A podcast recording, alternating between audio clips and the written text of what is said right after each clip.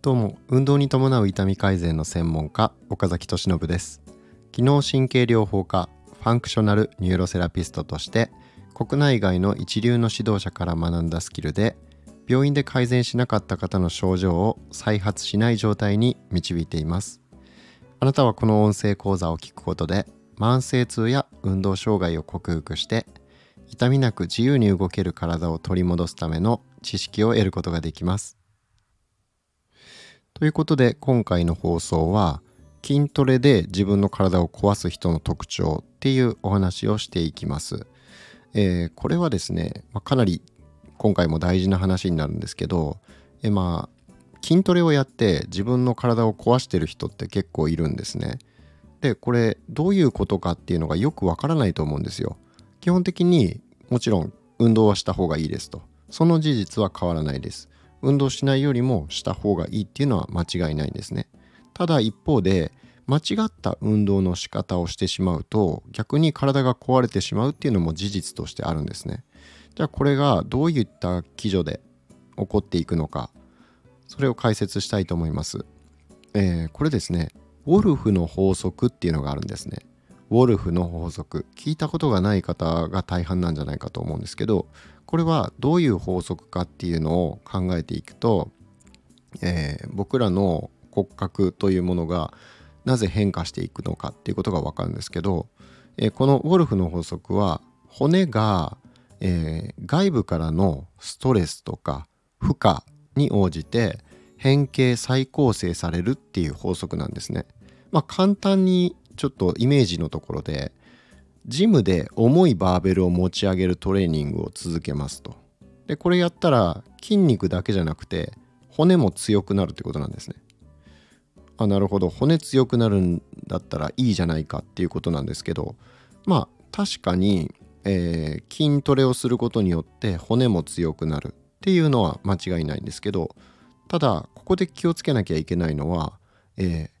外部からのストレスや負荷に応じて変形するっていうこの変形っていうところが、まあ、ポイントなんですね。つまり、えー、筋肉に引っ張られて骨はどんどん変形していく。あるいは重力っていう重さ、まあ、それも一つの負荷ですよね。それによって骨も変形していくっていうことなんですね。じゃあここから分かることっていうのは体の前側ばっかり鍛えてたらどんどん前側の筋肉に骨が引っ張られて、えー、猫背になったりとか巻き型になったりとかまあ要するに姿勢の問題が生まれてくるっていうことなんですね。当然姿勢が悪くなると、えー、体の負荷っていうのは一箇所に集中してしまったりするので、えー、本来だったら重力の重さだったりとか地面からの突き上げ歩いた時に地面からの突き上げっていうのは、えー、まあ、かなりのエネルギーがあるんですけれどもこれを本来の姿勢であれば骨の骨格であれば分散したりとか、えー、吸収するっていうことができるんですけれどもそれができないってことになるとえー、関節膝の関節が壊れていく、まあ、ダメージをより受けていって、えー、背骨の方にも負担がかかったりして最終的には変形性膝関節症だったりとか、えー、腰椎の椎間板ヘルニアだったりとか脊柱管狭窄症っていうものにつながっていく恐れがあるわけですね。なので、えー、ここで非常に大事なのは筋肉っていうのはバランスよく鍛えなきゃいけないっていうことなんですね。で、まあこの話はよく聞いたことあると思うんですよ。バランスよく鍛えなきゃダメなんだなと。まあそれはそれはバランスが悪いよりもバランスいい方がいいよねっていう話なんですけどこれをもうちょっと深掘りしてじゃあどういったことがをやれば具体的にバランスが取れた状態になるんだっていうことなんですけどこれは前後左右上下の動きを意識するっていうことになります。例えば、えー、よくある運動でダンベルカールっていうものがあります。えー、ダンベルを持って、えー、今ダンベルを持ってるところを想像してみてください。でそっからぐっとこう肘を曲げて、えー、自分の体の方にダンベルを近づけると、まあ、そういうシンプルな運動がありますね。これはあの二の腕ですね、えー、二の腕というかこの上腕二頭筋っていう力こぶを作る筋肉、まあ、そういったところを鍛える運動としてよくやられるとこなんですけど、まあ腕、腕を鍛えるトレーニングですね。なんですけど、えー、これとあとはサイドレイズっていうのがあるんですね。えー、よダンベルを持った状態から、えー、手を両手を下ろした状態ですね。そっから横に真横に手をスーッと上げていくっていう動作ですね。まあ、これもよくあるというか、まあ、一般的によくやられてるトレーニングなんですけどじゃあこの2つのトレーニングをした時にこれ動きの方向で見ると、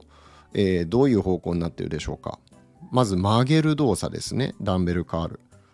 曲げる動作をします肘を。でさらに横に広げていく動作をします。これを見た時に動きはまず前側ですよね。前。そして横ですよね。ってなるとじゃあこれ、えー、前側は確かに鍛えられると。でも腕の後ろ側どうでしょうか？ここはあんまり働いてないというか、まあ、全然働いてない状態なんですよね。で、えー、この横側を上げていくっていう動作。まあこれは、えー、確かに腕が横に上げてるわけなので、まあ、筋トレにはなってるんですけどもこれも、えー、横だけなんですよね。で大事なのは回線っていう動作が抜け落ちちゃってるってことなんですね。回線っていうのは、えー、例えば皆さんがまず横に、えー、水平に手を広げてほしいんですよね。でそこから、えー、肘を直角に曲げた状態で、えー、これを前にやったりだとか後ろにやったりだとかするような、え、そういう体操ですね。こういったことをやるとこれ回線っていう動作を伴ってるんですけれども、えー、ダンベルカールだったりとかサイドレイズばっかりやってるとこの回線っていう動作が抜け落ちちゃってるので要は前後の動きですね。前後の動き。上下の動きはあります。えー、左右の動きもあります。だけど前後の動きっていうのが抜け落ちちゃってるっていうことなんですよね。でこの3方向にしっかり、えー、動かしていく。内転とか外転あるいは屈曲伸展、え、そして、えー、内旋外旋ですね。この、えー、6方向のトレーニングっていうものをやっていかないとこれは筋肉のバランスが悪い状態になってしまうんですね。じゃあ例えば、えー、体の前側ばっかり鍛えてる人がいるとしますね。まあ、これがかなり多いわけなんですけれどもそうするとまあじゃあダンベルを持ってぐいぐいこう腕を曲げるような動作をしてますと。で横も鍛える動作してますと。だけど回旋させるっていう筋肉は全然鍛えてないわけなので、えー、まあ完全にバランスが悪い状態なんですよね。でそうすると、えー、このそこに加えてさらにこの大胸筋を鍛えるトレーニングっていうのも入れるわけですよ。あの重たいものを、えー、座った状態でぐーっと押すような体操ですね。でこれもやってる人多いんですけど、まあ、腕立て伏せのような運動もそうなんですけど、まあ、そういったことばっかりやってるとそうするとこれも体の前側を鍛えるトレーニングなんですよね。ってなるともしそればっかりやってたらどうなるかっていうと体の前側の筋肉を縮めてるっていうわけなので、えー、まあ、収縮させてるのでそうすると体の前側ばっかりに筋肉つきますと。じゃあその前側の筋肉っていうのが縮んで、えー、相対的にその反対側にある筋肉っていうのはどうなります？伸びてる状態になるんですね。前側が縮むと後ろ側伸びた状態になるんですね。そうするとまあこれ巻き型の原因になっちゃうわけです。で巻き型になると手を上げる動作をした時にこの肩甲骨が一緒にこの回線っていう動作をするわけですけれどもそれが、えー、この情報回線とかっていうんですけどね。そういった動きが制限されてしまうので、えー、手を上げようとしても、えー、一定のところまで行くと上がらない。なんかこう詰まる感じがしてなんか前側が痛いとかね。そういったことになってくるわけですよ。でそれが進むと、えー、どんどんトレーニングしてても思うように関節の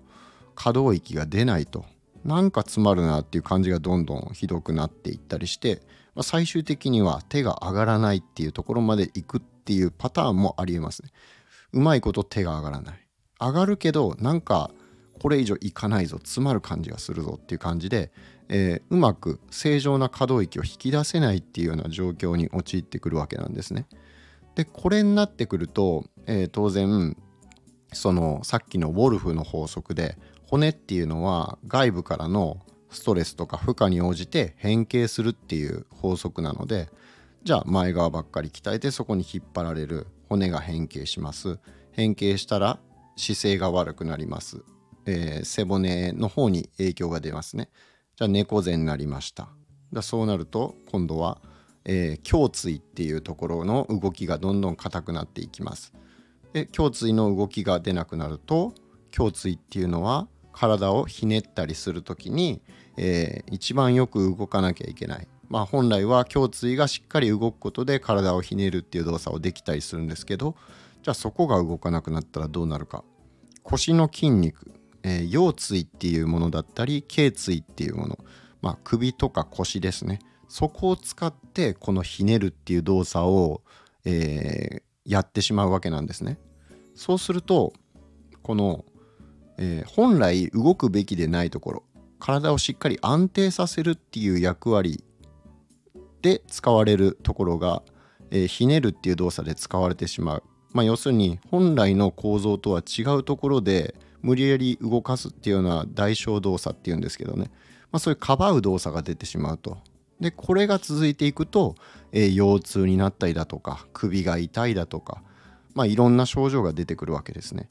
まあこんな風に、えー、僕らの体っていうのは、まあ、骨っていう硬い構造物なんですけれども、えー、これは筋肉のバランスが悪いと、えー、バランスが悪いっていうのはつまりどういうことかっていうと、えー、縮んでるところがあってで伸びてるところがあって極端に縮んでるところがあって極端に伸びちゃってるところがあると。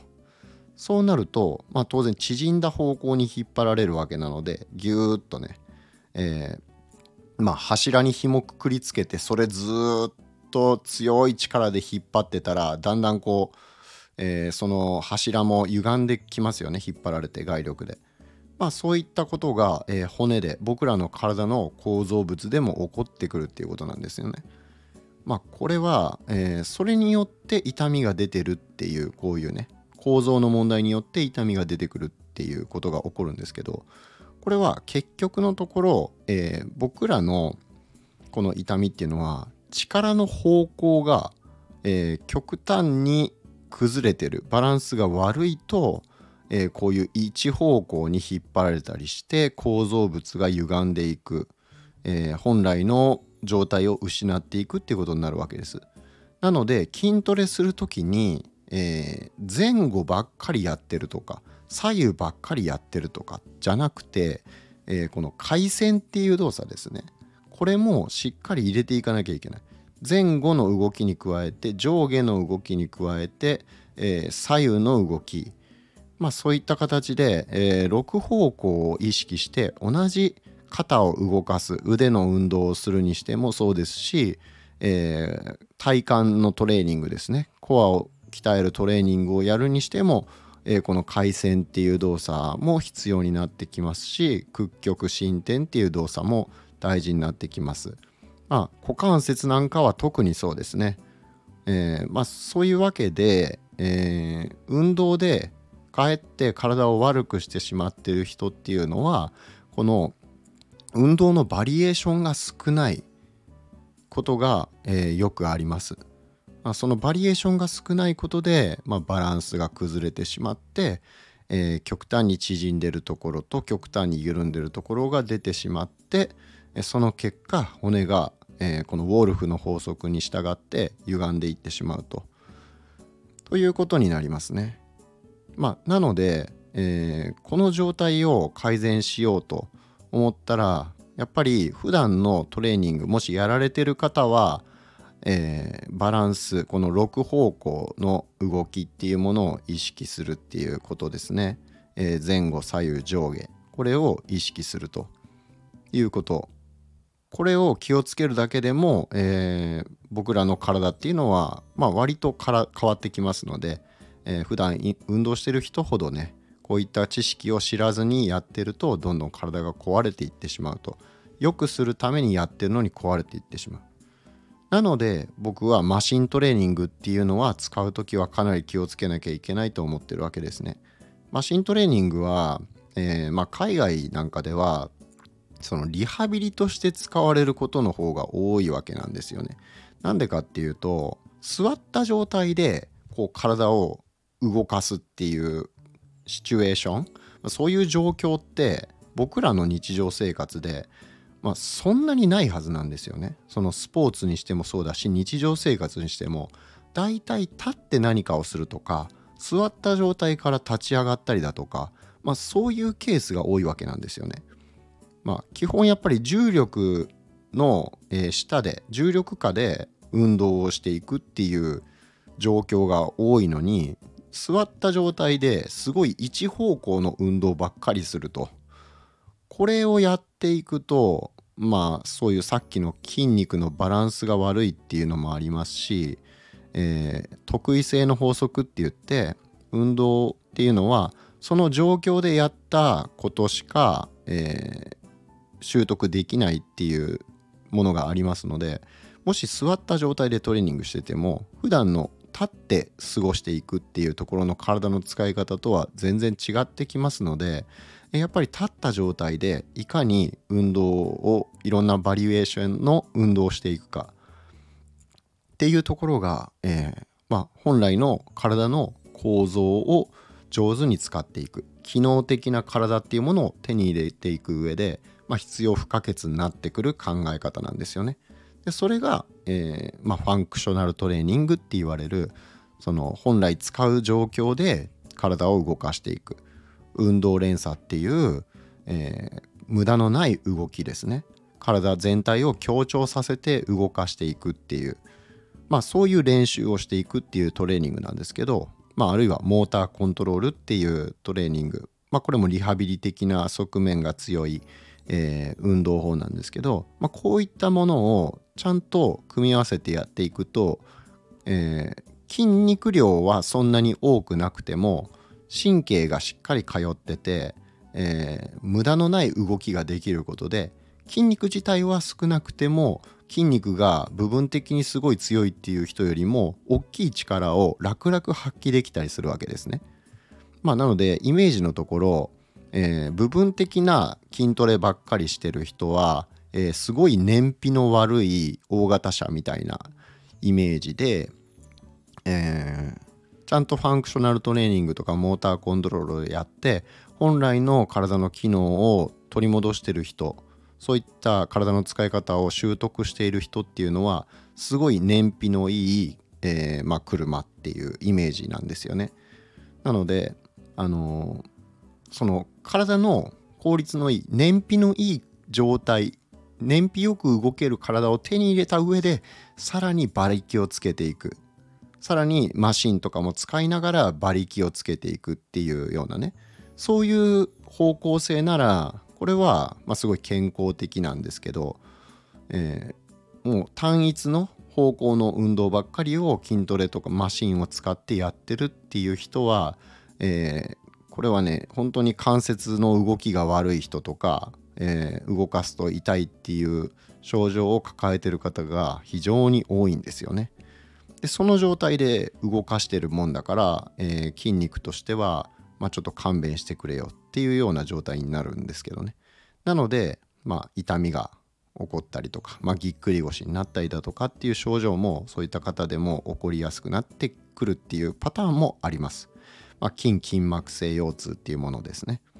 まあ、本来その筋筋膜性腰痛っていうのは体がちゃんとバランスよく使えていればそういったことは起きないんですけど、えー、効率の悪い動かし方部分的なパワーばっかりつけようっていうことばっかりやってる人っていうのは、えー、この筋筋膜性腰痛っていうのが起こりやすくなってくると。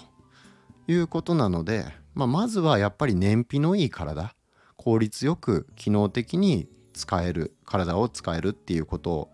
まずは習得する。そこから馬力をつけていくっていうのはいいんですけどまああの